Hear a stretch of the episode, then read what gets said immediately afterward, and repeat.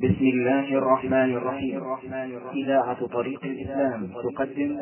تقدم أيها الإخوة في الله هذا هو الشريط السابع والأربعون من شرح النونية. كل نص أو كل قياس يخالف النص فإنه نص باطل مردود فاسد الاعتبار. وكلامنا فيه أي في القياس المخالف للنص. وليس كلامنا في غيره أعني القياس الثاني ما لا يخالف نصه. يعني نحن نبطل القياس المخالف للنص أما القياس الثاني الذي لا يخالف النص فإننا لا ننكره. فالناس قد عملوا به في سائر الأزمان. ولكن يقول رحمه الله لكنه عند الضرورة لا يصار إليه إلا بعد إلا بعد ذا الفقدان. لكنه عند الضرورة لا يصار إليه إلا بعد ذا الفقدان. يعني أننا لا نصير إلى القياس إلا إذا عدمنا النص. أما إذا وجدنا النص فإننا في غنى عنه في غنى عن القياس. إذا عدمناه فإننا نقيس فيكون القياس بالنسبة للنصوص كالميتة بالنسبة للمذكاة متى يطلق الميتة؟ عند الضرورة. ويكون القياس كذلك بالنسبة للنصوص بمنزلة التراب عند الماء. لا نستعمله إلا إذا تعذر استعمال الماء. فالقياس لا يصار إليه إلا عند الضرورة. فإذا اضطررنا إليه ولم يجد نصا ولا إجماعا نعتمد عليه حينئذ نلجأ إلى القياس. قال هذا جواب الشافعي لأحمد لله برك من إمام زمانه. الشافعي أجاب الإمام أحمد بهذا الجواب بأن القياس لا يصار عن إليه إلا عند الضرورة. نقل النص عن عيسى ماذا يقول؟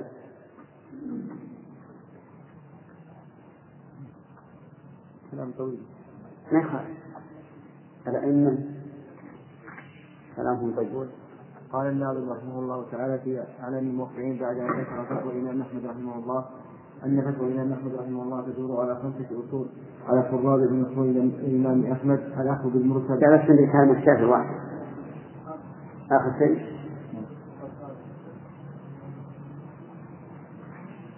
صفحة كم؟ وقدم الشافعي تحريم صيد مع ضعفه على القياس وقدم خبر جواز الصلاة بالنكسة على ضعفه ومخالفته لقياس غيرها من البلدان. وقدم في أحد قوليه حديث من قاء أو رأى فليتوضأ وليبني على صلاته على قياس مع ضعف الخبر وإرساله وأما مالك فإنه يقدم الحديث المرسل والمنقطع والبلاغات. وقول الصحابي على القياس فإذا لم يكن عند الإمام أحمد في المسألة نص ولا قول ولا قول الصحابة. ولا قول يعني الصحابة وقد قال في كتاب الخلال سألت الشافعي عن القياس فقال إنما يصار إليه عند الضرورة. أنت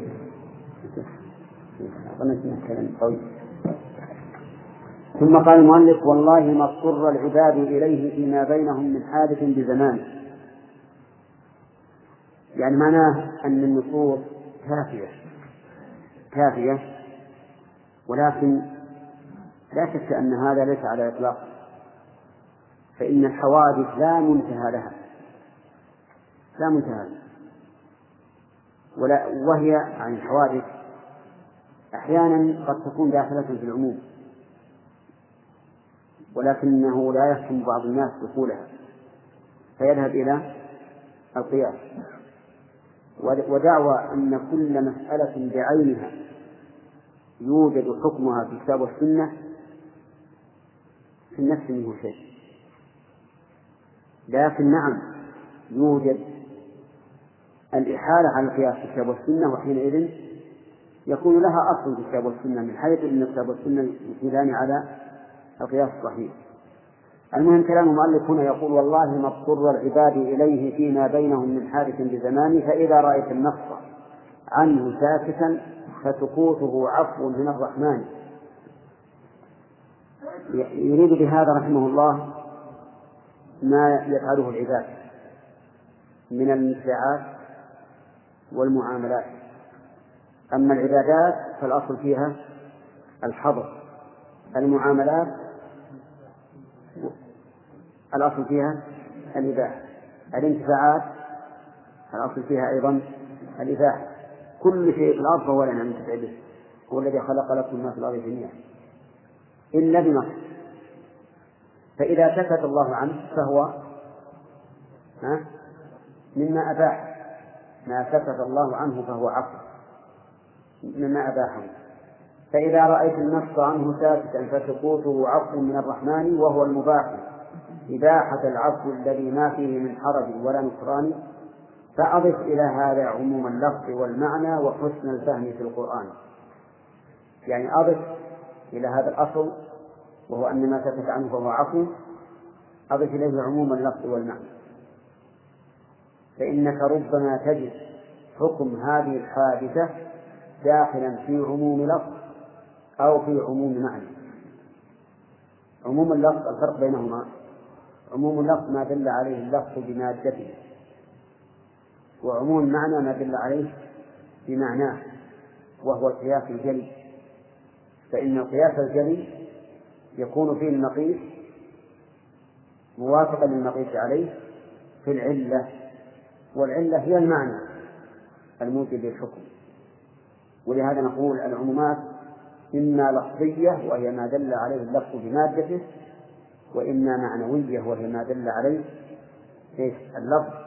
بمعناه وهذا هو القياس الجلي وذلك لأن القياس الجلي يتساوى فيه الفرع والأصل الفرع اللي هو المقيس والأصل اللي هو المقيس عليه يتساويان في العلة وهي المعنى العام الموجب للحكم يقول فأضف إلى هذا عموم اللفظ والمعنى وحسن الفهم. حسن الفهم هذا مهم. كم من إنسان يفهم الشيء على خلاف ما أراد الله ورسوله؟ فإذا وفق الإنسان لحسن الفهم مع قوة الملاحظة والذكاء فلا تسأل عن حاله في إصابة الصواب. فهناك تصبح في غنى وكفاية عن كل ذي رأي وذي حسان. هناك يعني إذا أخذت بالأصل أن الأصل إباحة وكذلك أيضا أضفت إلى هذا عموم اللفظ والمعنى تستغني بهذا عن كل ذي رأي حسان ومقدرات الذهن لم يضمن لها تبيانها بالنص والقرآن. مقدرات الذهن يعني ما يقدرها ما تقدرها الأذهان. الأذهان تقدر أشياء. طويلة عريضة عويصة. نعم. هل هذا مضمون لنا؟ تبيانها بالقرآن؟ لا. لأن من من الأمور المقدرات في العقل ما ما يكون الشرع ساكتا عنه فتدخل في العمومات. تدخل في العمومات. ولهذا قال ابن حجر وغيره من العلماء إنه لا ينبغي أن نورد الاحتمالات العقلية في الدلالات اللفظية. لأنك لو أردت الاحتمالات العقلية ما استقام لك دليل قط. كل دليل يمكن أن ترد عليه احتمالا عقليا. وحينئذ تضيع فوائد فوائد الأدلة اللفظية. ولا شك أننا لو ذهبنا نقدر كما يوجد بعض الناس الآن. نسأل الله لنا ولهم الهداية. إذا جئت بالدليل قال يحتمل كذا. يحتمل كذا خذ بظاهر. أما تقول يحتمل كذا يقول في الثاني ويحتمل كذا. وإذا قلنا يحتمل كذا ويحتمل كذا وش تكون الدلالة؟ ها؟ تبطل لا لي ولا لك. لأنك إذا قلت يحتمل كذا وأنا أقول يحتمل كذا والثالث يقول يحتمل كذا فبأي شيء نستدل؟ خذ اللفظ على ظاهر كما أخذه الصحابة رضي الله عنهم. واستغنوا عن التكلف والتنطع. ولهذا قال النبي عليه الصلاة والسلام كلمة حقيقة أنها تشهد بصدق الرسول عليه الصلاة والسلام كما له من الآيات الكثيرة دل على صدق قال إيش؟ هلك المتنطعون هلك. المتنطع هذا لن يصل إلى حياته. والآخذ للأمور على ظاهرها. ويتقبلها كما تقبلها الصحابة. هذا هو الذي على الحق. ولهذا أقول لكم إنها إن أهل التنطع لا تجد الإيمان نور الإيمان في قلوبهم إلا أن يشاء الله. لماذا؟ لأن قلوبهم تكون دائما قلقة. تورد الإيرادات والشبهات ولا تبقى منقادة لو أنك لو أنك أمعنت النظر لكنت تحكم على أن قلوب العامة أفضل من قلوب كثير من طلبة العلم. لأنهم يأخذون الأمور على ظاهره قبولا وتسليما تاما بدون إيراد احتمالات. ولهذا أحذر نفسي وإياكم من هذا من هذا الطريق. طريق الاحتمالات هذه اتركوها خذوا الأمور على ظاهرها والحمد لله. أنتم لم تخاطبوا إلا بالظواهر. والاحتمالات التي توجب التشكك والتشكيك هذه أبعدوها عن أنفسكم حتى تسلموا. يقول لهذا قال مقدرات الذهن لم تضمن لنا لم يضمن لنا تبيانها بالنص والقرآن وهي التي فيها وهي التي فيها اعتراف الرأي من تحت العجاج وجولة الأذهان. نعم. لكن هنا أمران لو سمى لما احتجنا إليه فحدد الأمران جمع النصوص وفهم معنى المراد بلفظها جمع النصوص وفهم معنى المراد بلفظها وفهم مرتبتان. إحداهما مدلول ذاك اللفظ وضعا إحداهما مدلول ذاك اللفظ وضعا أو لزوما ثم هذا الثاني. فيه فيه تفاوت فيه تفاوتت الفروق تفاوتا لم ينضبط أبدا له طرفان. فالشيء يلزمه لوازم جنة عند الخبير به وللعرفان. فبقدر ذاك فبقدر ذاك الخبر يحصى فبقدر ذاك الخمر يحصي من لوازمه وهذا واضح التبيان ولذاك من عرف الكتاب حقيقة عرف الوجود جميعه ببيان. وكذاك يعرف جملة الشرع الذي يحتاجه الإنسان كل زمان. علما بتفصيل وعلما مجملا تفصيله أيضا بوحي ثاني. والمؤلف رحمه الله لكن هنا أمران. لو تمنا لما احتجنا إليه أي إلى القياس فحبب الأمران. الأول جمع النصوص وفهم معناها المراد بلفظها. هذين الأمران لا بد منها. ولا يمكن الاستدلال إلا بهما. الأول جمع النصوص وذلك لأنك قد تسمع نصا عاما له مخصصات. فتحكم بالعموم وحينئذ تكون مخطئا. مثال ذلك قال النبي صلى الله عليه وسلم فيما سقت السماء العشر. فيما سقت السماء العشر. هذا الحديث عمومه يقتضي وجوب الزكاة في القليل والكثير. من أين العموم؟ فيما سقط. ما قال فيما سقط إذا بلغ كذا قال فيما سقط السماء العشر. فإذا لم تجمع النصوص حكمت على شخص يملك نصف نصاب بوجوب زكاة الزكاة عليه وهي العشر؟ لأنك أخذت بالعموم. أخطأت. الآن لما حكمت بوجوب الزكاة عليه وزرعه دون النصاب أخطأ ما الذي فاتك؟ جمع النصوص. يعني ما جمعت. لو جمعت هذا العموم إلى قول النبي عليه الصلاة والسلام ليس فيما دون خمسة أوسق صدقة تبين لك أن ما دون النصاب ليس فيه زكاة. نعم. ليس فيه زكاة. واضح يا جماعة؟ طيب. الأمر الثاني فهم المراد به. وهذا هو الذي صارت فيه المعارف بين الناس. لأن كل واحد يفهم فهما غير فهم الثاني. وصحة الفهم لها أسباب إن شاء الله نذكرها. لكن هذا الذي يختلف فيه الناس كثيرا. فهم المراد. هل أراد الله كذا أو أراد كذا؟ مثال ذلك قوله تعالى والمطلقات يتربصن بأنفسهن ثلاثة قروء.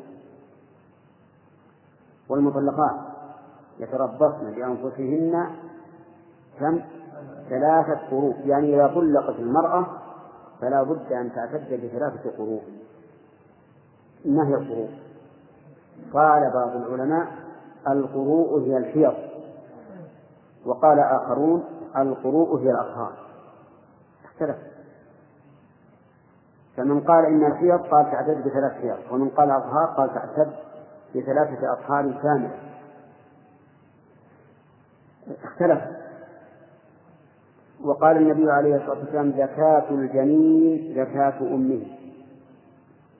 شو الجنين؟ ما هو الجنين؟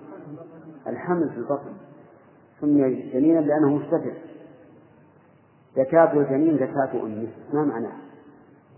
قال بعض العلماء يعني إذا ذكيت الشاة الحامل فزكاتها زكاة لجنينه. فإذا سلخناها وشققنا بطنها وأخرجنا الولد فهو مذكر حلال. وقال بعض العلماء زكاة الجنين كزكاة أمه. أمه يعني أنك إذا أردت أن تزكيه تقطع رأسه عرفت؟ وبناء على هذا القول لو ذكيت الشاة وأخرجت الجنين لم يحل. لأنك لم تذكر. لأنك لم تذكر. فانظر إلى إلى اختلاف الفهم. والصحيح أن معنى الحديث أن الأمة إذا ذكيت فزكاتها زكاة للجنين هذا معنى. ولا يحتاج إلى أنه يذكر. لأن الروح تخرج مع مع روح الأم أو تبقى قليلا فالمهم أنه لابد من جمع النصوص والثاني فهم المراد. ثم عاد الفهم يختلف فيه الناس اختلافا عظيما. يذكر أن الشافعي رحمه الله نزل غيثا على الإمام أحمد. وكان الإمام أحمد يثني عليه في أهله. أهل الإمام أحمد يثني على الشافعي كثيرا وهو أهل للثناء رحمه الله. فنزل عليه ضيفا فقدم إليه العشاء. فأكل العشاء كله. كل العشاء. وهو كثير يعني ملأ بطنه. ثم تفرق كل منهم إلى منامه ولم يقم الشافعي في صلاة الليل. ما قام صلاة الليل. ولما أذن الفجر خرج إلى الصلاة بدون لم يطلب ماء يتوضأ به. فقال أهل الإمام أحمد للإمام أحمد كيف هذا الشافعي اللي تثني عليه دائما؟ وهذا الرجل أكل العشاء كله. وقد قال النبي عليه الصلاة والسلام ثلث إن كان لا محالة فثلث لطعامه وثلث لشرابه وثلث لنفسه. ثم الرجل لم يقم الليل. ما سمعنا عنه قام الليل. بقي على فراشه ولم يقم الليل. كيف ثم الرجل قام إلى صلاة الفجر ولم يتوضأ. يعني وهذه أدهى في رأيه. يصلي بلا وضوء. فقال ننظر في الأمر. فسأل الشافعي رحمه الله عن هذا. قال أما كوني آكل العشاء كله فلأني لا أعلم في هذا البلد طعاما أحل من طعام أحمد. فأردت أن أملأ بطني منه. ولا يعني وكأنه يقول ولا ولا ملامة علي في ذلك. أبو هريرة ملأ بطنه من اللبن حتى أن الرسول قال اشرب. قال لا أجد له مساغ امتلأ البطن. وأما كوني لم أقم الليل فلأنني أتأمل العلم. والعلم أفضل من قيام الليل. كنت أتأمل في قول الرسول عليه الصلاة والسلام يا أبا عمير ما فعل النغير هذا حديث يقول الرسول لصبي صغير كان معه نغير النغير طير يلعب به لما مات الطير حزن الصبي عليه. كالعادة الصبي كان له هرة يلعب فيها ثم تموت كأنما ماتت أمه أو أخته وكان له طير يلعب به كذلك. حزن. فكان الرسول عليه الصلاة والسلام من حسن خلقه. إذا مر به بعد أن مات الطير يقول يا أبا عمير ما فعل النغير. يعني استوى. يمزح عليه عليه الصلاة والسلام. يقول إنه اختلفت الروايات استنبط من هذا الحديث ألف فائدة أو مئتين فائدة طيب من يستنبط منا مئتين فائدة من هذا الحديث؟ نعم. ولا خمس فوائد لكن هو رحمه الله إذا استنبط إذا استنبط فائدة يطلب لها دليلا آخر. ثم يتولد من هذا الدليل فوائد أخرى. فتكون هذا الحديث يكون سببا لموسوعة علمية في الحديث وليس هذا الحديث فقط كل هذا الحديث ما والعلم عند الله ما في إلا هذا. ما متى؟ لكن كلما استدل له كلما استدل به على مسألة ها فر عليه. كل الليل وهو يستنبط الفوائد. وهذا لا شك أنه أفضل من قيام الليل. العلم أفضل من قيام الليل. قال الإمام أحمد العلم لا يعدله شيء. طيب الثالثة خرج إلى المسجد ولم يتوضأ يصلي الفجر. لأنه لم ينم. لم ينم فلم يحتاج إلى الوضوء فرجع إلى أهله الإمام أحمد وأخبرهم بذلك. قالوا الآن الله أكبر. اللهم اجعلنا منه. اللهم الحقنا بالصالحين.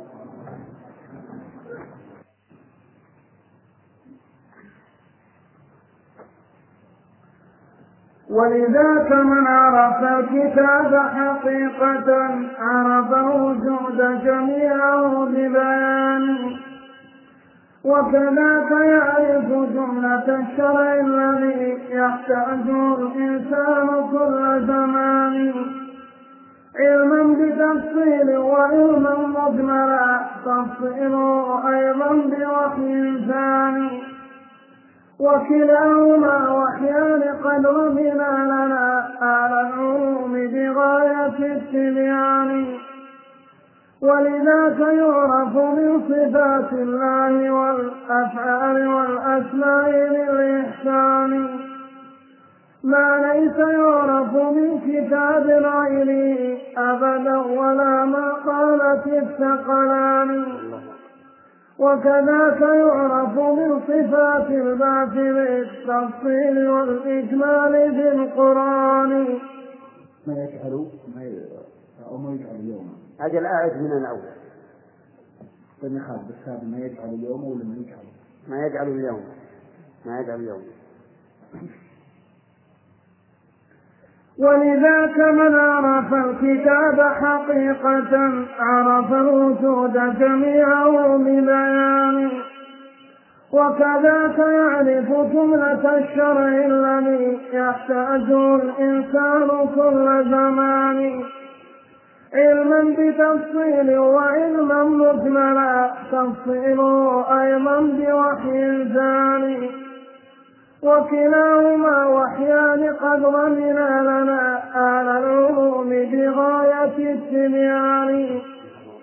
ولذاك يعرف من صفة وكذاك. وكذاك.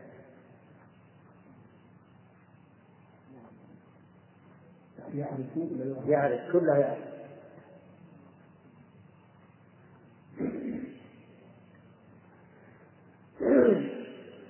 وكذاك من صفات الله والأفعال والأسماء للإحسان.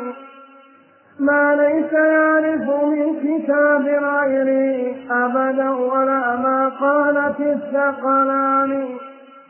وكذاك يعرف من صفات البعث بالتفصيل والإجمال بالقرآن. ما يجعل اليوم العظيم مشاهدا بالقلب كالمشهود رأيا يعني. وكذاك يعرف يعرف يعرف كلها يعرف. وكذاك يعرف من حقيقة نفسه وصفاتها بحقيقة العرفان يعرف لوازمها ويعرف كونها مخلوقة مربوبة ببيان وكذاك يعرف ما الذي فيها من الحاجات والإعدام والنقصان. وكذاك يعرف ربه وصفاته أيضا بلا مثل ولا نقصان. وهنا ثلاثة أوجه فابطلها إن كنت لا علم ولا عرفان. بالضد والأولى كذا بالامتناع لعلمنا بالنفس والرحمن. فالضد معرفة الإله بضد ما في النفس من عيب ومن نقصان. وحقيقة الأولى ثبوت كماله إن كان معطيه على الإحسان. بسم الله الرحمن الرحيم يقول مالك رحمه الله لما ذكر أن النصوص نصوص الوحيين الكتاب والسنة فيهما الكفاية وفيهما الغنى عما عداهما قال رحمه الله ولذاك من عرف الكتاب حقيقة عرف الوجود جميعه ببيانه من عرف القرآن معرفة حقيقية مطابقة لمراد الله به فإنه يعرف حقيقة الوجود. ولماذا خلق؟ ولما وما غايته؟ وما نهايته؟ وما ثمرة الحياة؟ لأن كلام الله قد بين هذا إما جملة وإما تفصيلا. وكذلك يعرف وكذلك يعرف جملة الشرع الذي يحتاجه الإنسان كل زمان. إذا عرف القرآن حقيقة عرف كل ما يحتاجه الإنسان من شريعة الله. لأن الله قال وهو أصدق القائلين ونزلنا عليك الكتاب إيش؟ تبيانا لكل شيء. تبيانا لكل شيء. نعم.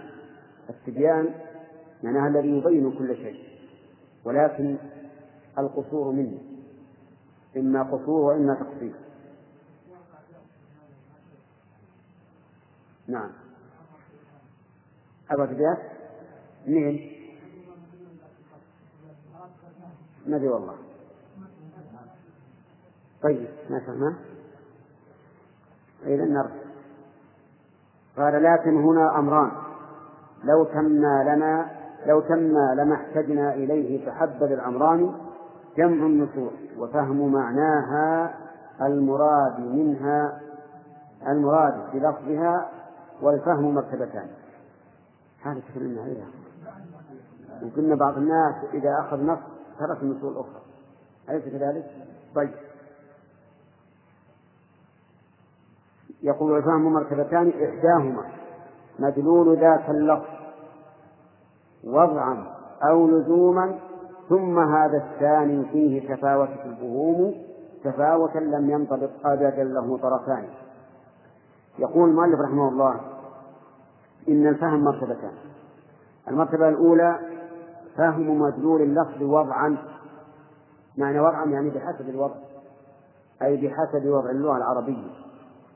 وهذا ربما يكون سهلا على كثير من الناس أن يفهم معنى اللفظ بحسب اللغة العربية. لكن الأمر الثاني فهم لوازم الخطاب. يعني دلالة اللزوم. هذه يتفاوت فيها الناس تفاوتا عظيما. ربما يفهم هذا الرجل من دليل واحد. لوازم كثيرة. لا يفهمها الآخرون. فيستفيد فوائد كثيرة لا يستفيدها الآخرون. فتجد مثل الرجل يقول يدل هذا الحديث بمنطوقه على كذا وبمفهومه على كذا وبفحواه على كذا وبإشارته على كذا وبلازمه على كذا ثم يستخرج فوائد كثيرة لا يقدر على عليها إنسان آخر فلذلك يقول رحمه الله في ثم هذا الثاني ما هو الثاني؟ مدلول اللفظ لزوما؟ يقول هذا الثاني فيه تفاوتت الفهوم تفاوتا لم ينضبط أبدا له طرفان. صح. تفاوتت الفهوم تفاوتا عظيما. ومن أدق ما رأيت في فهم النصوص البخاري رحمه الله. فإن تراجمه على الأحاديث قد يعجز الإنسان عن معرفة وجه استشهاد بالحديث.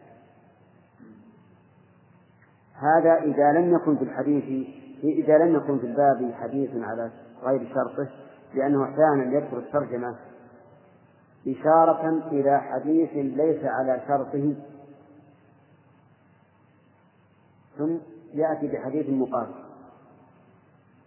الناس يتفاوتون تفاوتا عظيما يقول رحمه الله فالشيء يلزمه لوازم جنة عند الخبير به وذي العرفان.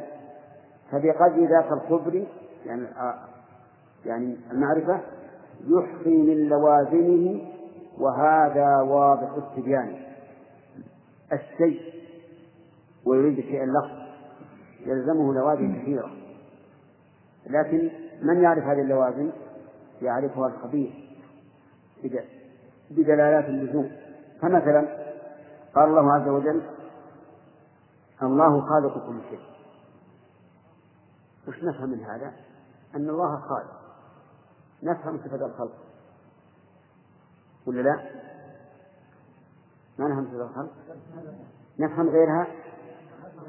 أي نفهم غيرها باللزوم الخلق لا بد له من قدرة إذا في الآية دالة على قدرة الله نفهم هذه وهو العلم نفهم ثاني وهو العلم لأنه لا يمكن أن يخلق بلا علم. ألا يعلم من خلق وهو لطيف خبير. نفهم ثالث؟ الإرادة. لا يمكن أن يخلق بلا إرادة. نفهم رابع؟ المشيئة والإرادة واحد. هنا إرادة الحكمة؟ ما. الحياة. الحياة. صح؟ لأن الميت آخر. طيب. ما هو واضح؟ لا بس ما من الآية مو من الآية. طيب نفهم نفهم منها آه، افتقار الخلق إلى الله. نعم. وغنى الله عنه. وربما إذا تأملت أيضا تجد فوائد كثيرة. هذه هذه المدلولات هل أخذناها من دلالة اللفظ وضعا؟ أو لزوما. لزوما. لم نأخذ من دلالة اللفظ وضعا إلا صفة واحدة وهي الخلق فقط والباقي كله من اللزوم. هذا اللزوم يتفاوت الناس فيه تفاوتا عظيما كما قال المؤلف رحمه الله لا يمكن أن ينضبط له طرفان طيب يقول ولذاك من عرف الكتاب حقيقة عرف الوجود جميعه ببيانه إيش؟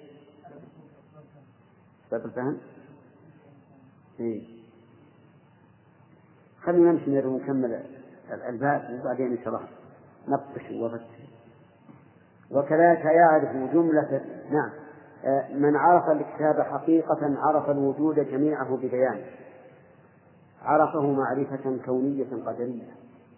ثم عرف أيضا جملة الشر فيعرف في هذا القرآن الكريم الوجود جميعه من حيث التقدير والتكوين ومن خلقه ولأي شيء خلقه وعلى أي شيء خلقه وينفتح له من المعارف ما لا ينفتح لغيره كذلك يعرف جملة الشرع ولكن المؤلف الشرع يقول جملة الشرع الذي يحتاجه الإنسان كل زمان من عهد الرسول صلى الله عليه وسلم إلى يوم القيامة.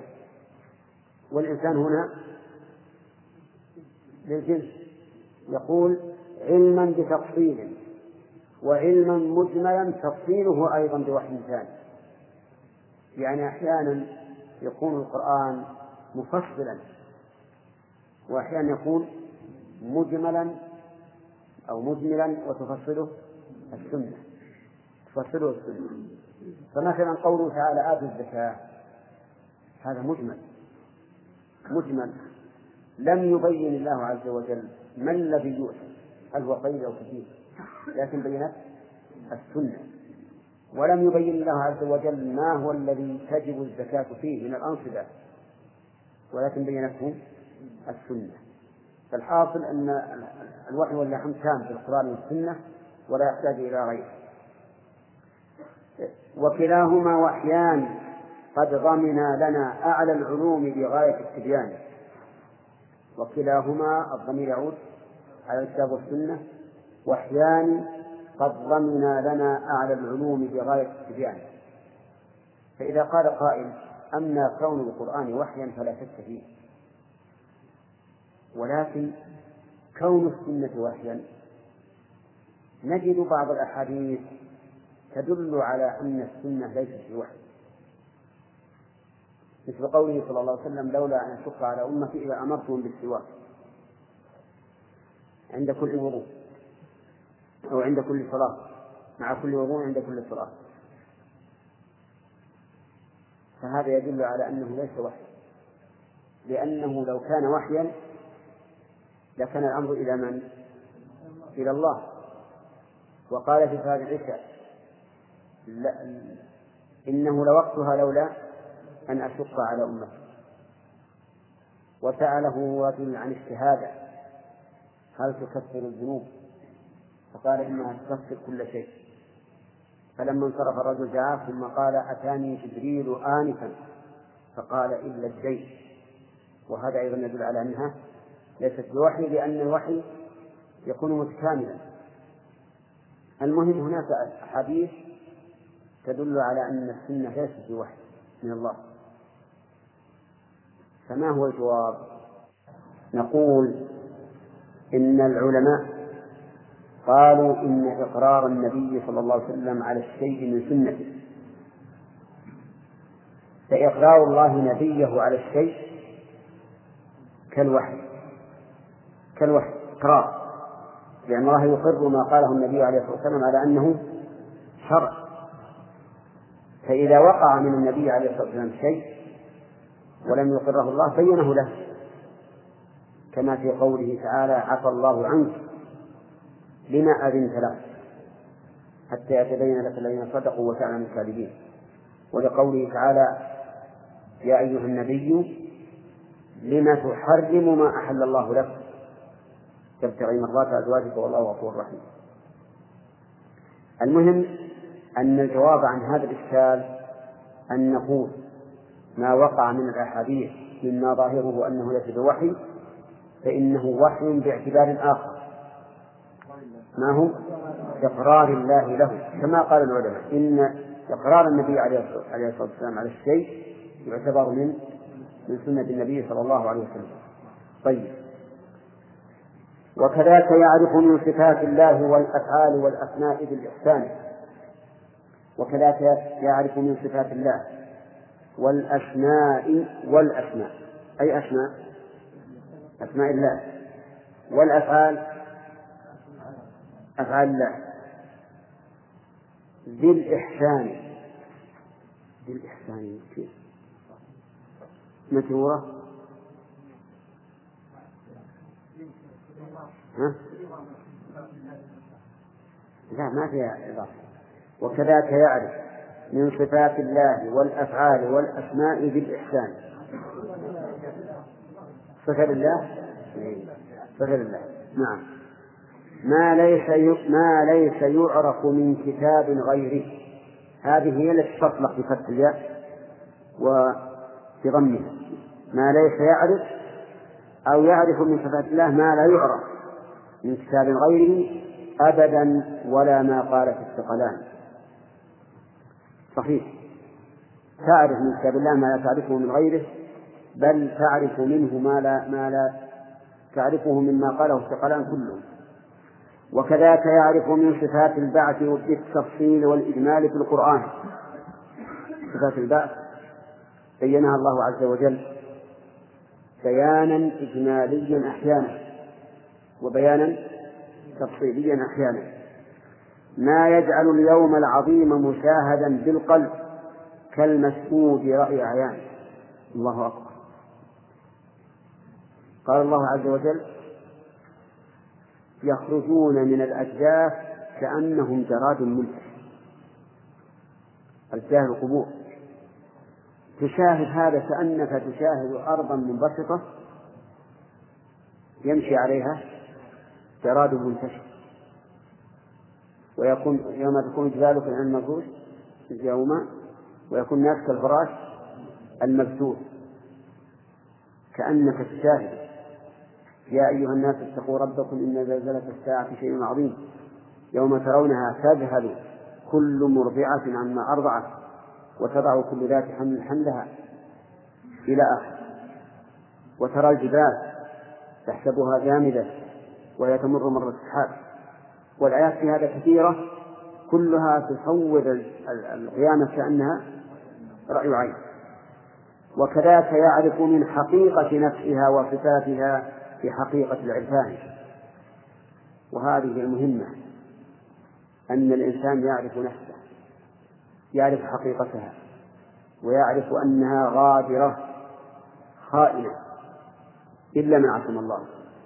ولهذا يقول يعرف من حقيقة نفسه وصفاتها بحقيقة العرفان يعرف لوازمها يعرف السكون لأجل الوزن ويعرف كونها مخلوقة مربوبة ببيانه وكذاك يعرف ما الذي فيها من الحاجات والإعدام والنقصان.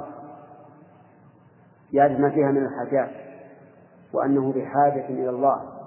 وأنه لا غنى له عن الله طرفة عين. ويعرف كذلك ما فيها من الإعدام أنها معدمة لولا إيجاد الله. يقول الله عز وجل يا أيها الناس أنتم الفقراء إلى الله والله هو الغني الحميد. ويعرف ما فيها من النقص من النقص. فالإنسان ناقص إذا لم يمن الله عليه بالكمال. والله أخرجكم من بطون أمهاتكم لا تعلمون شيئا. نعم. يقول وكذاك يعرف ربه وصفاته أيضا بلا مثل ولا نقصان. هذا ليس تكرارا مع البيت السابق ولكنه قيد هنا يعرفه بصفاته بلا مثل ولا نقصان. بلا مثل يعني لا يماثله المخلوق وهو لا يماثل المخلوق. ولا نقصان. بينما النقصان لازم للإنسان. أما الله عز وجل فإنه منزه عنه. وهنا ثلاثة أوجه خاصا لها إن كنت ذا علم ولا عرفان بالضد والأولى كذا بالامتناع بعلمنا بالنفس والرحمن. يعني هناك ثلاثة أوجه بين الخالق والمخلوق. قسطا لها. إن كنت ذا علم ولا الثاني بالضد والأولى كذا بالامتناع. لعلمنا بالنفس والرحمن فسرها. قال فالضد معرفة الإله بضد ما في النفس من عيب ولا نقصان. نعم. كيف؟ من عيب ومن نقصان. نعم. هذا الضد. يعني أنك إذا عرفت نفسك بأنك مخلوق من عدم وآيل إلى العدم وأنك محتاج وناقص اعرف أن ضد ذلك ثابت للخالق. ووجهه أن الخالق موجب والمخلوق موجد ولا يمكن أن يتساوى الموجد والموجد والموجد الموجد والموجد. بل لا بد أن يكون بينهما ما يكون بين الإيجاد والوجود. فالإنسان موجد إذا لا بد أن يكون على ضد صفات الموجد وهو الله عز وجل. فإذا كنا ذا نقص فالرب ذو ذو كمال. وعلى هذا فقط كذلك إذا كنا ذا ذا عيب فالرب منزه عن العيب. وجودنا من الممكن ولا من الواجب؟ ولا من المستحيل. لا يمكن نقول من المستحيل. لأننا موجودين ولا يمكن نقول من الواجب لأننا من عدم. هل أتى على الإنسان حين من الدهر؟ لم يكن شيئا مذكورا. طيب. وحقيقة الأولى ثبوت كماله. الأولى. الأولى معناه كل صفة كمال في المخلوق فالله أولى بها. ولهذا قال رحمه الله إذ كان معطيه على الإحسان. حقيقة الأولى ثبوت كماله فمتى ثبت في المخلوق كمال فإن الخالق أولى به. لماذا؟ لأنه هو معطي الكمال. ومعطي الكمال أولى بالكمال. بقينا في الامتناع الثالث. الامتناع هو امتناع العيب والنقصان. فإن الله تعالى امتنع عليه العيب. والنقصان. طيب لو قال قائل النوم في الإنسان كمال. نقص. لا نقص. طيب أيما أكمل حياتنا هنا ولا في الجنة؟ في الجنة. هل في الجنة نوم؟ إذا هذا نقص. هذا نقص. لكن هذا النقص يفتقر نعم لكن هذا النقص إنما كان لضعف البدن عن مكابدة الحياة ومقاومتها. فمن أجل ذلك من الله علينا بالنوم. لنستريح من شيء من تعب الماضي ونستجد نشاطا للمستقبل. لكنه باعتبار البشرية المبنية على النقص يعتبر كمالا. يعتبر كمالا. لأن من ينام ويستيقظ أكمل من من لا ينام. ولهذا إذا كان الإنسان لا ينام تنهدم صحته. طيب الأكل والشرب؟ لا هو نقص في الأصل. لأن البدن يحتاج إليه. يحتاج إليه للبقاء والنماء. فإذا هو نقص لكنه كمال من جهة أخرى أن به قيام البدن ونماء البدن. ولهذا من لا يأكل؟ نعم. إيه لمرض لابد يكون لمرض. ولا بمقتضى الطبيعة لا يمكن أن يدع له. فإن قال قائل إذا أهل الجنة حياتهم ناقصة لأنهم يأكلون ويشربون. آه نقول يأكلون ويشربون آه، بكمال نعيم تلذذا. ما هو لأنهم لو, لو لم يأكلوا ماتوا لأنه ليس فيها موت لكن للتلذذ. ولهذا عندهم نساء يتلذذون بهم وهم ليسوا بحاجة إلى الأولاد ولا يأتيهم أولاد أيضا. لا يأتيهم أولاد. فالحاصل أننا نقول الرب عز وجل كامل لا تأخذه سنة ولا نوم. وهو يطعم ولا يطعم. لا يحتاج إلى أكل ولا شرب ولا غير ذلك. كامل الغنى سبحانه وتعالى. وكل ما سواه فهو مفتقر إليه. ولهذا يلجأ الخلق إلى ربهم عز وجل. يسألون حاجاتهم تفريج الكروبات تحصيل الخيرات. انتهى الوقت. إلا انتهى عن بسم الله الرحمن الرحيم. فصل في بيان شروط كفاية النصين والاستغناء بالوحي وكفاية النصين مشروط بتجريد وكفاية النصين مشروط بتجريد التلقي عنهما لماني وكذاك مشروط بخلع قيود فقيودهم غل إلى الأذقان وكذاك مشروط بهدم قواعد ما أنزلت ببيان الوحيان. وكذاك مشروط بإقدام ما الآراء إن عريت عن المرهان. بالرد والإبطال لا تعبأ بها شيئا إذا ما فاتها النصان لولا القواعد والقيود وهذه الآراء لاتسعت عرى الإيمان. لكنها والله ضيقة نورا فاحتاجت الأيدي لذاك تواني وتعطلت من أجلها والله أعداد من النصين ذات بيان. وتضمنت تقييد مطلقها وإطلاق المقيد وهو ذو ميزان.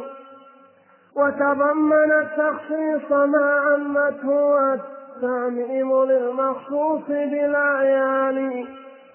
وتضمنت تفريق ما جمعت وجمعا للذي وسمته بالفرقان. وتضمنت تحليل ما قد حرمت.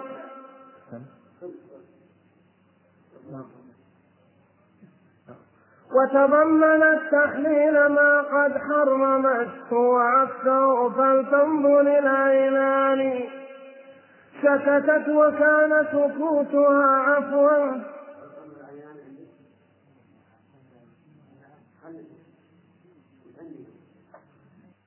العينان. وعكسه. فلتنظر العينان.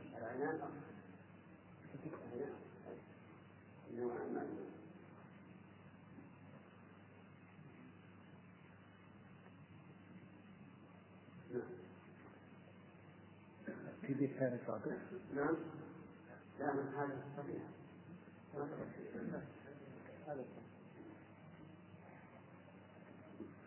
سكتت وكان سكوتها عفوا فلم تعف القواعد باتساع بطان. وتضمنت إهدار ما كبرت كما بالعكس والأمران محذوران.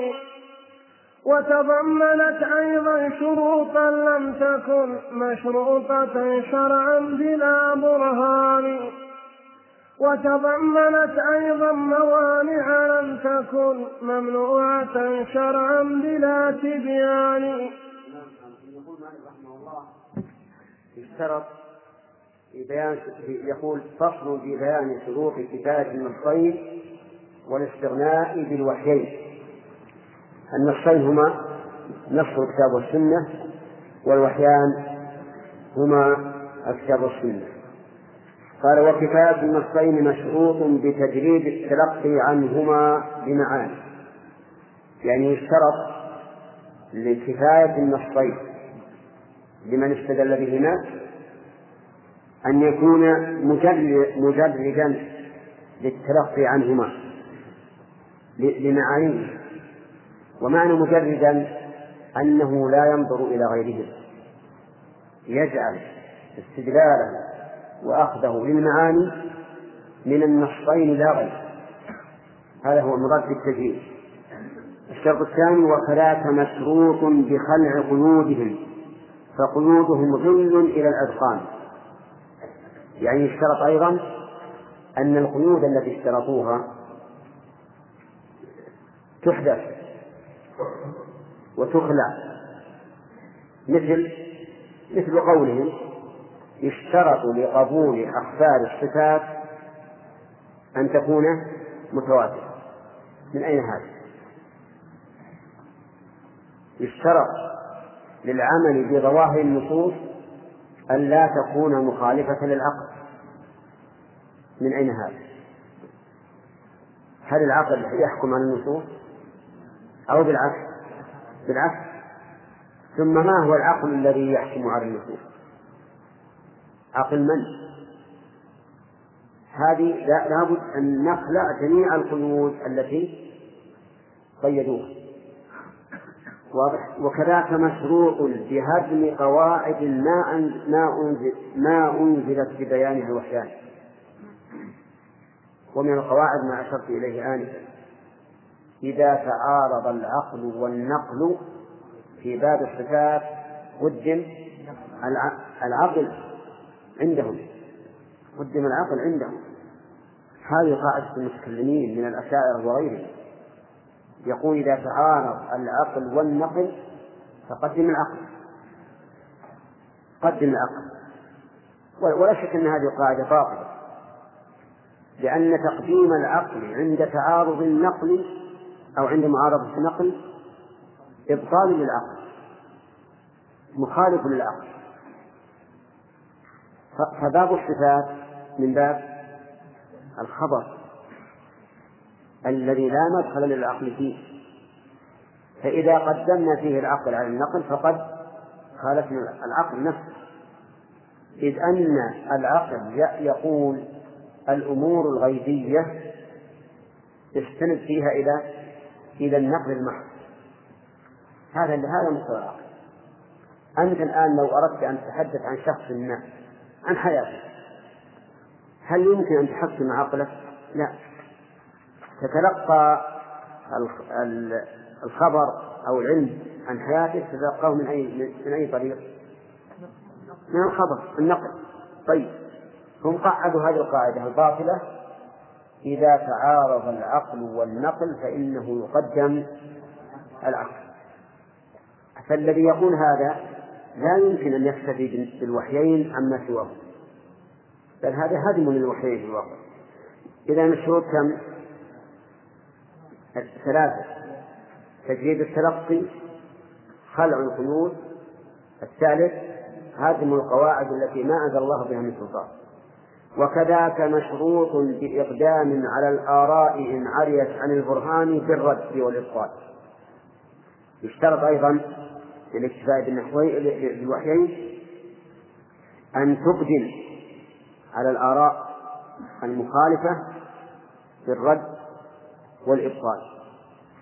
يعني لا يكفي أن تتلقى عن الوحيين فقط بل ما خالف الوحيين فلا بد أن تقابله بالرد والإبطال حتى يصدر الاستدلال بوحيين لا تعبأ بها أي بالآراء لا تعبأ بها شيئا إذا ما فاته النصان صحيح؟ كل رأي يفوته النص فلا تعبأ به ولا تلتفت إليه ولا تهيب منه. فإنه زبد يذهب دفاعا لولا القواعد والقيود وهذه الآراء لاتسعت عرى الإيمان. صحيح؟ هذه القواعد التي أصلوها والقيود ضيقت البطان. وصار الإيمان لا يتسع. وأضرب لكم مثلا ما الذي يثبته الأشاعرة من صفات الله؟ سبع صفات. سبع صفات فقط. مع أن صفات الله عز وجل لا تحصى ولا تحصى إذا ضيقوا على أنفسهم.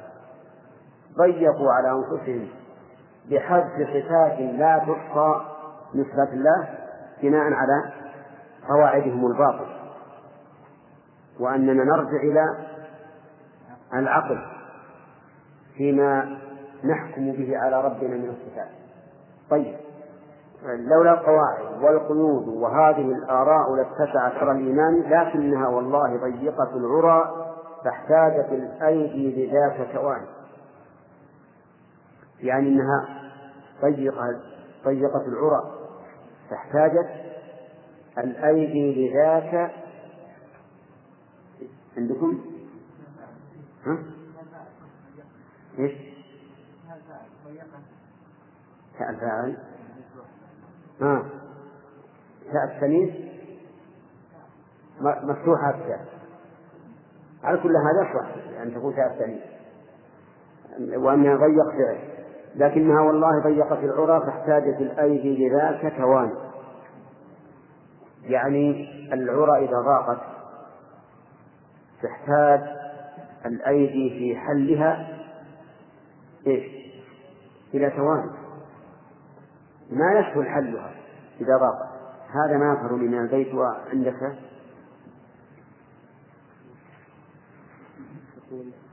شرع الناظم. في بيان في بيان المفاسد التي حصلت لا بس في البيت الأخير. فذكر أنها تعطلت من أجل عدد المفصل يتضمن التقييد المطلق وإطلاق المقيد وتخصيص الأمور وتامين المخصوص وتفريق ما جمع في النصوص بينه وجمع ما فرقت بينه وتضييق ما وسعته وعكسه وتحيل ما حرمته وتحيل بس. والهراس قل هو الله لولا ما علم اليه فرق الزيغ والضلال من وضع القواعد والقيود والمذاهب.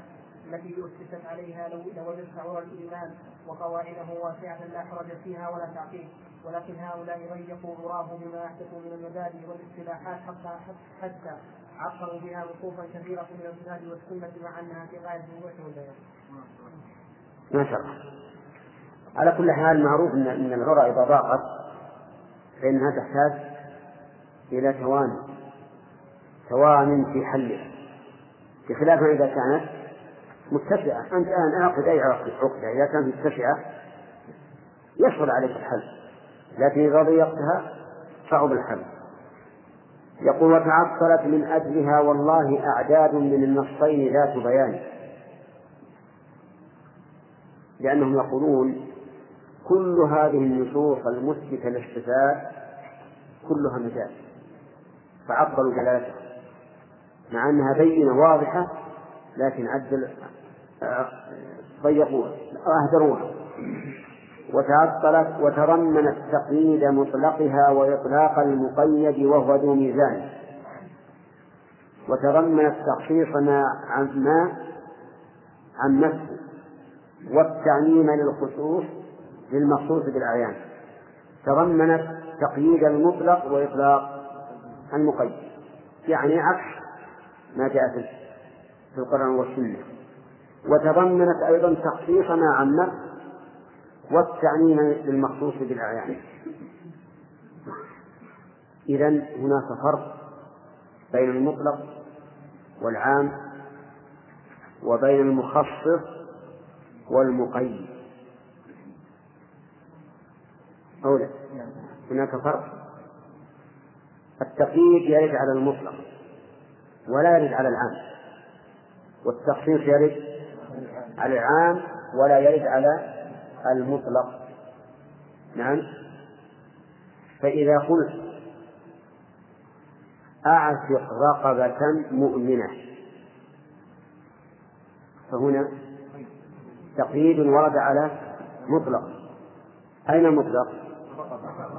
ها؟ رقبة. والقيد مؤمنة. وإذا قلت أكرم الطلبة المجتهد منه هذا تخصيص ورد على عموم ورد على عموم طيب. فالمؤلف رحمه الله يقول هذه القواعد أوجبت أن أن يعمم الخاص وأن يخصص العام على عكس ما أراد الله به ورسوله. وتضمنت تفريق ما جمعت وجمعا للذي رسمته بالفرقان. ها؟ كيف؟ للذي رسمته؟ نعم. للذي رسمته بالفرقان. يعني تضمنت أيضا تفريق ما جمعت النصوص وجمع الذي فرقته. وتضمنت تضييق ما قد وسعته عكسه. ما هو عكسه؟ توسيع ما ضيقته. فلتنظر الأمران. وتضمنت تحليل ما قد حرمته وعكسه فلتنظر العينان. وت... نعم. إذا صارت هذه الآراء والقواعد مضادة لما أراد الله ورسوله في الوحيين سكتت وكان سكوتها عفو فلم. إيش عندكم؟ تعفو القواعد. باتساع بطان بطانه. يعني أن النصوص سكتت عما سكت عنه وكان ما سكتت عنه عفوا. أما قواعدهم فإنها لم لم تكن متسعة. لم تكن متسعة ولم يكن سكوتها عفوا. قال وتضمنت إهدار ما اعتبرت كذا بالعكس والأمران محذوران. تضمنت إهدار ما اعتبرت يعني واعتبار ما أهدرت وتضمنت أيضا شروطا لم تكن مشروطة شرعا بلا برهان. إذا وضعت شروطا لم تكن شرطا وهذه زيادة على النصوص. وتضمنت أيضا موانع لم تكن ممنوعة شرعا بلا تبيان. كأن المؤلف يقول إن هذه القواعد خالفت النصوص من كل وجه. هذا هو حاصل كلام المؤلف. نعم. نعم. إذا كان قد عمل بقول أحد العلماء ثم قيل الحديث عن رسول الله صلى الله عليه وسلم نعم يطلب بهذه الحال أن يسأل أن يسأل العلماء عن هذا الحديث. إذا كان واقع يسأل لأنه قد يكون هذا الحديث الذي سمعه عاما مخصوصا. قد يكون مطلقا مقيدا. قد يكون منسوخا نعم. إلا بأقيسة وآراء وتقليد بلا علم أو استحسان. عمن أتت هذه القواعد من جميع الصحب والأتباع بالإحسان. ما أسسوا إلا اتباع نبيهم لا عقل فلتان ورأي فلان. بل أنكروا الآراء منهم للآي والداعي وللقرآن. أوليس في خلف بها وتناقض؟ ما دل ذا لب ولا عرفان. والله لو كانت من الرحمن ما اختلفت ولا انتقضت مدى الأزمان. شبه تهافت كالزجاج تخالها حقا ولا سقطت على صفوان. وقد شبه تهافت كالزجاج تخالها حقا وقد سقطت على صفوان. والله لا يرضى بها ذو همة علياء طالبة لهذا الشأن. فمثالها والله في قلب الفتى وثباتها في منبت الإيمان. كالزرع ينبت حوله دخل فيمنعه النمى فتراه ذا نقصان. وكذلك الإيمان في قلب الفتى غرس من الرحمن في الإنسان. والنفس تنبت حوله الشهوات والشبهات وهي كثيرة الأفنان. فيعود ذاك الغرس يبسا ذاويا أو ناقص الثمرات كل أواني فتراه يحرث دائبا ومغله نزر وذا من أعظم الخسران. والله لو نكش النبات وكان ذا بصر لذاك الشوك والسعدان. والله لو نكش النبات وكان ذا بصر لذاك الشوك والسعدان. لأتاك أمثال الجبال مغله ولكان أضعافا بلا حسبان.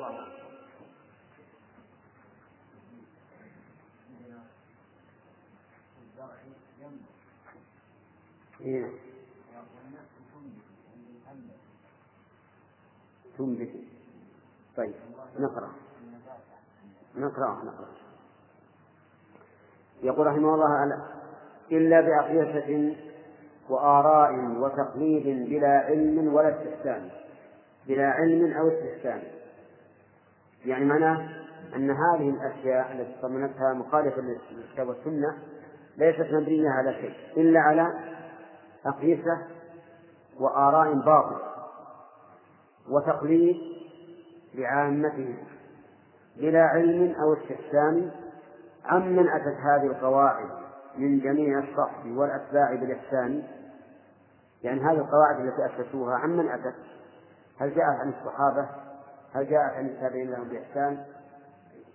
الجواب لا. فقوله عمن أتت من هنا؟ استفهامية يعني عن أي أحد أتت هذه؟ هل جاءت عن الصحابة أو الإتباع بالإحسان؟ لا. ما أثبتوا أي الصحابة والإتباع بالإحسان إلا اتباع نبيهم لا عقل فلتان ورأي فلان. يعني أن التابعين لا للصحابة بإحسان وكذلك الصحابة ما أثبتوا إلا اتباع النبي صلى الله عليه وسلم.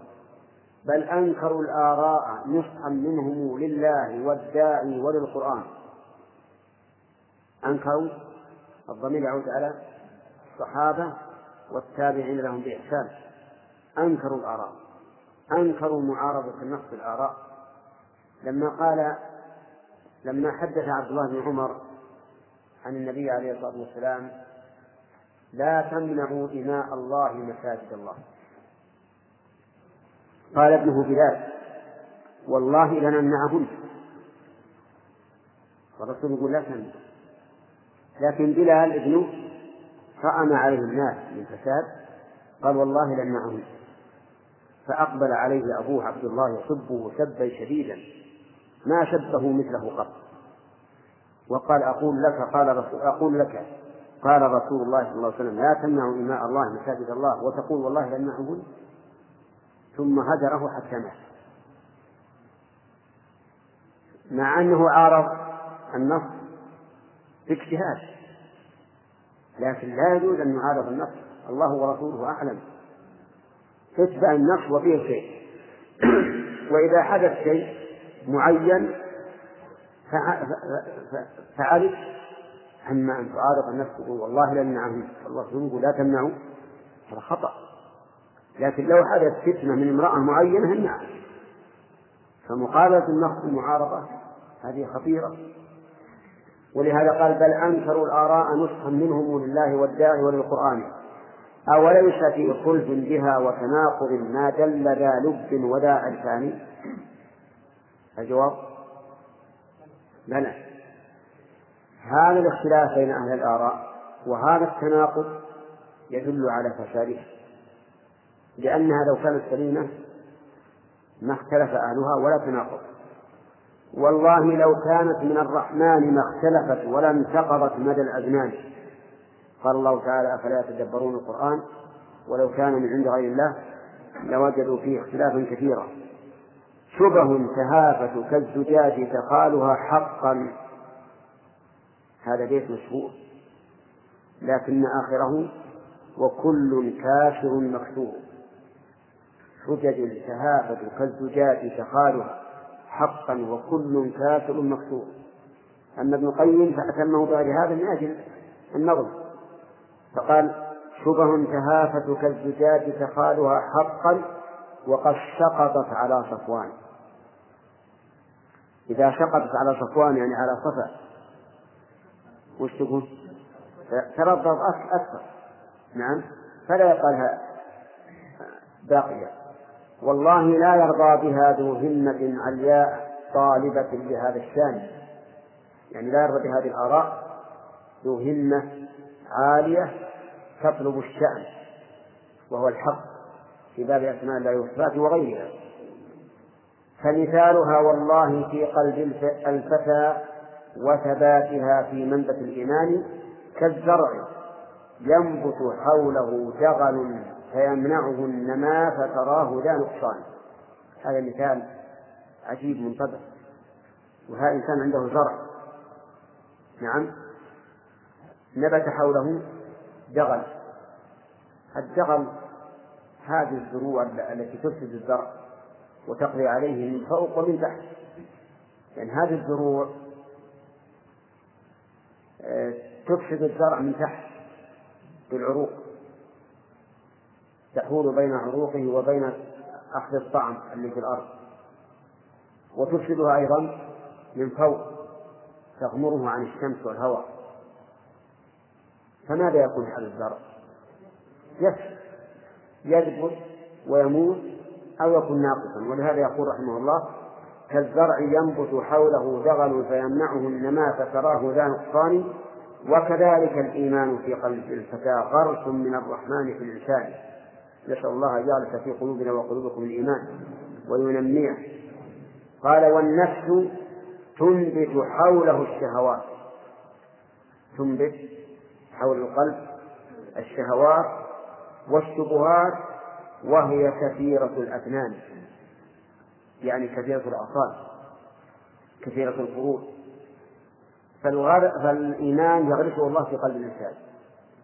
ثم تأتي النفس الأمارة بالسوء وتنبت حوله إيش؟ الشبهات والشهوات وتؤثر عليه. يقول وهي كثيرة الأفنان فيعود ذاك الغرس يبسا زاويا أو ناقص الثمرات كل أوان صحيح. إذا نبتت حوله حول الإيمان الشبهات والشهوات والعياذ بالله فإنه يذب يذب الإيمان. وربما يذوب بالكلية. ولهذا قال العلماء إن المعاصي بريد بريد الكفر. يقول فيعود ذاك الغرس يبسا زاويا أو ناقص الثمرات كل أوان فتراه.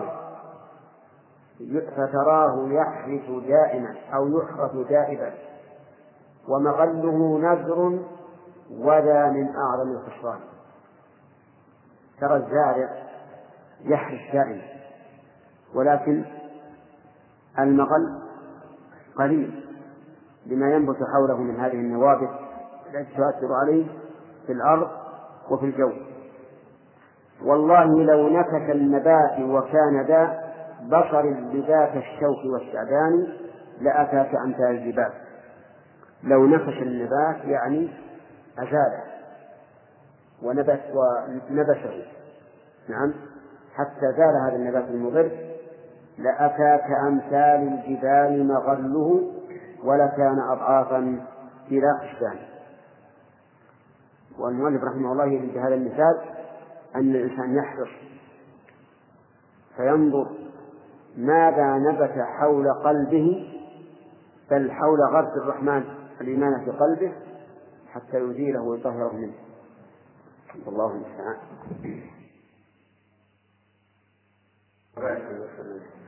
قد أورد ابن القيم رحمه الله تعالى غل حطه أثبت ها؟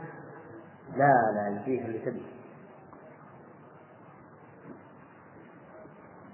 وقد أورد ابن القيم رحمه الله تعالى اسم الرفيق لله عز وجل وهو ثابت في السنة بلا شك كما في حديث عائشة رضي الله عنها قالت قال رسول الله صلى الله عليه وسلم إن الله رفيق يحب الرفق ويعطي على الإثم ما لا يعطي على العنف وما لا يعطي على ما سواه رواه أخرجه مسلم وأبو داود.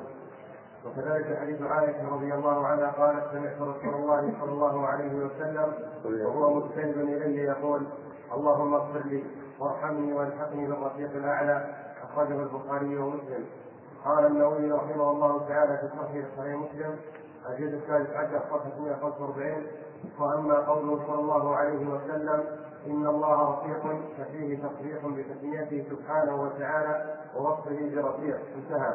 وهذه الأحاديث تثبت اسم الرفيع ولا عبرة بكلام خالف النص واتبع عقلا وعصر الله عن صفاته فقد نقل ابن حجر في الفتح في الإسلام الثلاثين قال وقال الجوهري الرفيق الاعلى الجنة ويؤيده ما وقع عند أبي إسحاق الرفيق الاعلى الجنة. وقيل بل الرفيق ونفس جنس يشمل الواحد وما فوقه. والمراد الأنبياء. ثم قال وزعم بعض المغاربة أنه يحتمل أنه يحتمل أن يراد بالرفيق الأعلى. الله عز وجل إلى آخر ما نقله رحمه الله تعالى. وصلى الله وسلم على نبينا محمد. بارك الله فيك. لكن ظاهر الحديث اللهم في الرفيق الأعلى اللهم في الرفيق الأعلى. هكذا ورد أيضا. يراد به النبيون والصديقون والشهداء والصالحون. وقوله تعالى ومن يطع الله والرسول فأولئك مع الذين أنعم الله عليهم من النبيين والصديقين والشهداء والصالحين وحاسن أولئك رفيقا. أما إن الله رفيق فهذه قد يقال إنها اسم كما قلنا في قوله تعالى إن الله غفور أن الغفور اسم من أسماء الله. وقد يقال إنها صفة يعني بمعنى أنها وصف له بالرفق وليست اسما لأن الغفور وردت نكرة إن الله غفور رحيم وورد معرفة إنه هو الغفور الرحيم. وعلى شك أنه معرف. اسم لكن المشكل الذي يشكل على بعض الناس إذا كان منكرا مثل إن الله غفور إن الله رفيق هل نقول إن هذا وصف؟ يعني أنه اسم فاعل فقط؟ وهو كقولنا إن الله متكلم أي أنه مخبر عن الله بأنه رفيق أو أن هذا من أسماء الله. كلام العلماء رحمهم الله في هذا محتمل. فمنهم من يرى أن ما لم يعرف بأل فليس من الأسماء. وما عرف بأل فهو ومنهم من قال ما غلب عليه الوصف فهو اسم وما غلب عليه الفعل فهو صفة. على كل حال لا شك أن أنه أنك تخبر عن الله بأنه رفيق وأن من وصفه الرفق. أي نعم. ولا لا شك في هذا. وكما سمعتم أن النووي رحمه الله جعله اسما وصفة والله أعلم. نعم. إذا إذا قرن مع اسم ما يرجح أنه اسم مثل. الرفيق الأعلى لا هذا هذا ما أنا ما عندي شك أن الرفيق الأعلى المراد به من الأنبياء كما جاء به لأن قول ألحقني بالرفيق الأعلى. ما ما يستعمل يعني الحقني بالله. يعني ما لو قال اللهم ألحقني بالرفيق الأعلى. إذا قلنا الرفيق الأعلى هو الله. صار معنى الحديث اللهم ألحقني بالله. وطلبوا الإلحاق بالرسل بالصالحين. كما قال يوسف توكل مسلما. والحكم بالصالحين ويؤيد هذا الرواية الأخرى اللهم في الرفيق الأعلى.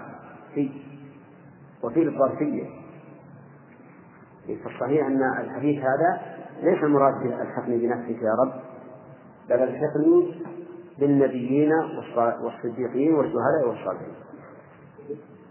نعم.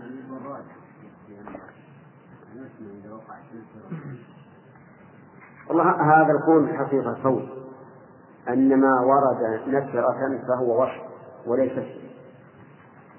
وما جاء معرفا بألف فهو اسم. وإن جاء في بعض المواضع منكرا مثل غفور يأتي غفور رحيم منكرا.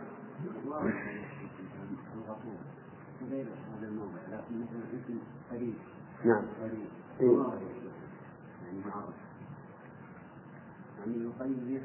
اي لا. الظاهر إنه يخبر بهذا يقال قال وقريب من داعيه وعابدين لكن إن ورد القريب فهو ما في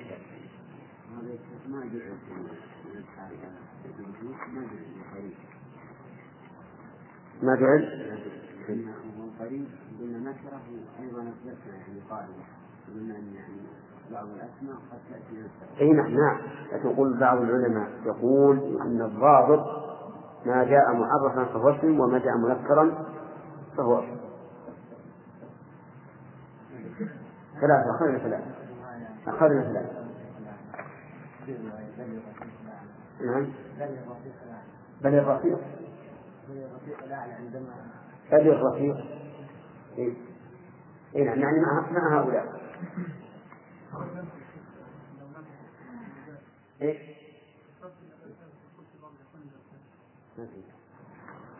شو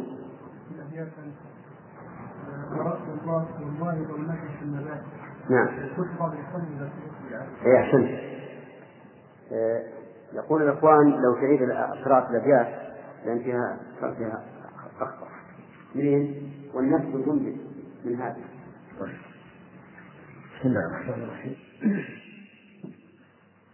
والنفس تنبت حوله الشهوات والشبهات وهي كثيرة الأفنان فيعود ذاك الغرس يبسا باويا أو ناقص الثمرات كل أوان فتراه يحرث دائبا ومغل نزر وذا من أعظم الخسران. والله لو نكش النبات وكان ذا والله لو نكش النبات وكان ذا بصر لذاك الشوك والسعدان. لأتاك أمثال الجبال مغله ولكان أضعافا بلا حسبان. أقول أعد الأبيات أنتم أنتم تلخصونه من ال لا أنا قصدي ودي تظهر أشرطة ما فيها إلا إلا إلا قراءة اللخص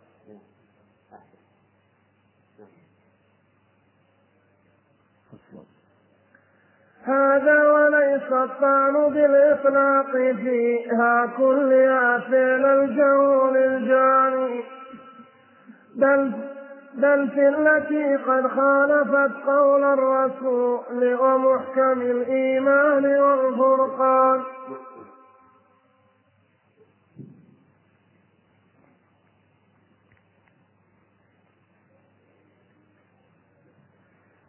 بل في التي قد خالفت قول الرسول ومحكم الإيمان والفرقان.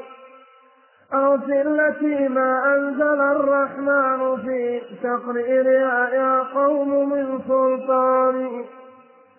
فهي التي كم عطلت من سنة بل عطلت من محكم القرآن. هذا وترجو أن واضعها فلا يعدوه أجر أو له أجران. إذ قال مبلغ علمه من غير إيجاب القبول له على إنسان. بل قد نهانا عن قبول كلامه نصا بتقليد بلا برهان وكذاك أوصانا بتقديم النصوص عليه من خبر ومن قرآن. نصح العباد بذا وخلص نفسه عند السؤال لها من الديان. والخوف كل الخوف فهو على الذي ترك النصوص لأجل قول فلان. وإذا بغى الإحسان أول بما لو قاله خصم له ذو شان. لرماه بالداء العظال مناديا بفساد ما قد قاله بأذان. بسم الله الرحمن الرحيم. هذا الفصل لما ذكر رحمه الله الطعن في أقوال من خالف الكتاب والسنة. قال وليس الطعن للإطلاق فيها كلها. بل نعم كلها فعل الجهول الجالي يعني نحن إذا طعنا في أقوال هؤلاء لا نطعن فيها على الإطلاق كما يفعل الجهول الجاني الذي يطعن في أقوالنا على الإطلاق. بل نطعن في التي قد خالفت قول الرسول ومحكم الإيمان والفرقان. وهذا من من العدل ألا نطعن إلا إيش؟ فيما خالف القرآن والسنة. وهذا هو الواجب على الإنسان أن يكون عدلا يقبل الحق ممن جاء به ويرد الباطل ممن جاء به. فيكون مراد الحق. أو في التي ما أنزل الرحمن في تقريرها يا قوم من سلطان. يعني نطعن فيما خالف أو في شيء لم ينزل به سلطان من الله يقرره. فأقوال الناس ثلاثة أقسام قول وافق الدليل وافق الدليل فهو مقبول من أي شخص. وقول خالف وقول خالف الدليل فهو مردود وقول لم ينزل الله به من سلطان ويطلب فيه الدليل ولكن لا دليل فهذا أيضا مردود ولهذا قال نرد شيئين ما خالف قول الرسول والتي لم ينزل الله في تقريرها من سلطان. هذا هو الذي نرده. أما ما وافق قول الرسول فإن نقبله وإن كان من هذه من أقوال هؤلاء الفلاسفة أو المناطق فهي التي يعني هذان النوعان من الأقوال. قال فهي التي كم عطلت من سنة بل عطلت من محكم القرآن. وهذا هو أصل. قال هذا ونرجو أن واضعها هذا ونرجو أن واضعها فلا يعدوه أجر أو له أجران. يعني نرى أن من قالها عن اجتهاد فلا يخلو من أجر أو أجرين. متى يأخذ الأجران؟ إذا أصاب وواحد إذا أخطأ إذ قال يعني وجه أنه مأجور إذ قال مبلغ علمه. وكل إنسان قال مبلغ علمه فإنه لا يلام فؤاد. نعم. ها؟ لا؟ وين طيب. إذ قال مبلغ علمه من غير إيجاب نعم من غير إيجاب من غير إيجاب القبول له على إنسان الله أكبر. هذا العدل. يعني أنه قال مبلغ علمه ولا قال يجب على الناس أن يتبعوه من غير إيجاب له على إنسان وهذا هو العالم الرباني.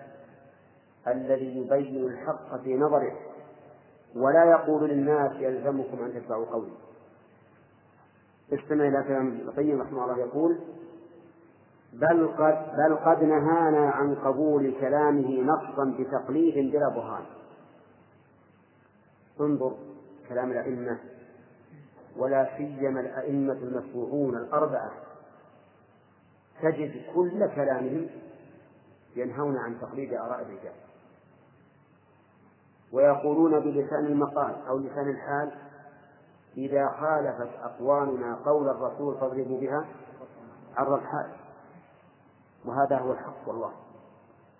ليس الحق أن يقول أن يقول الإنسان بلسان حاله أو قاله يا جماعة لا تخرجوا عن قول.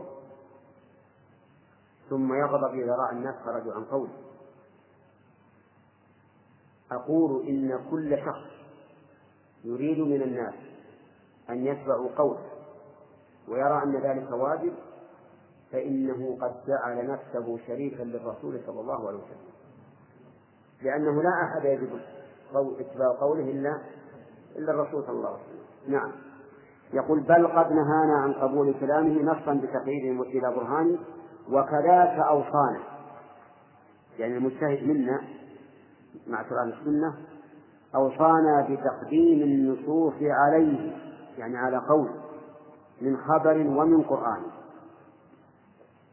هذا يقول المؤلف نصح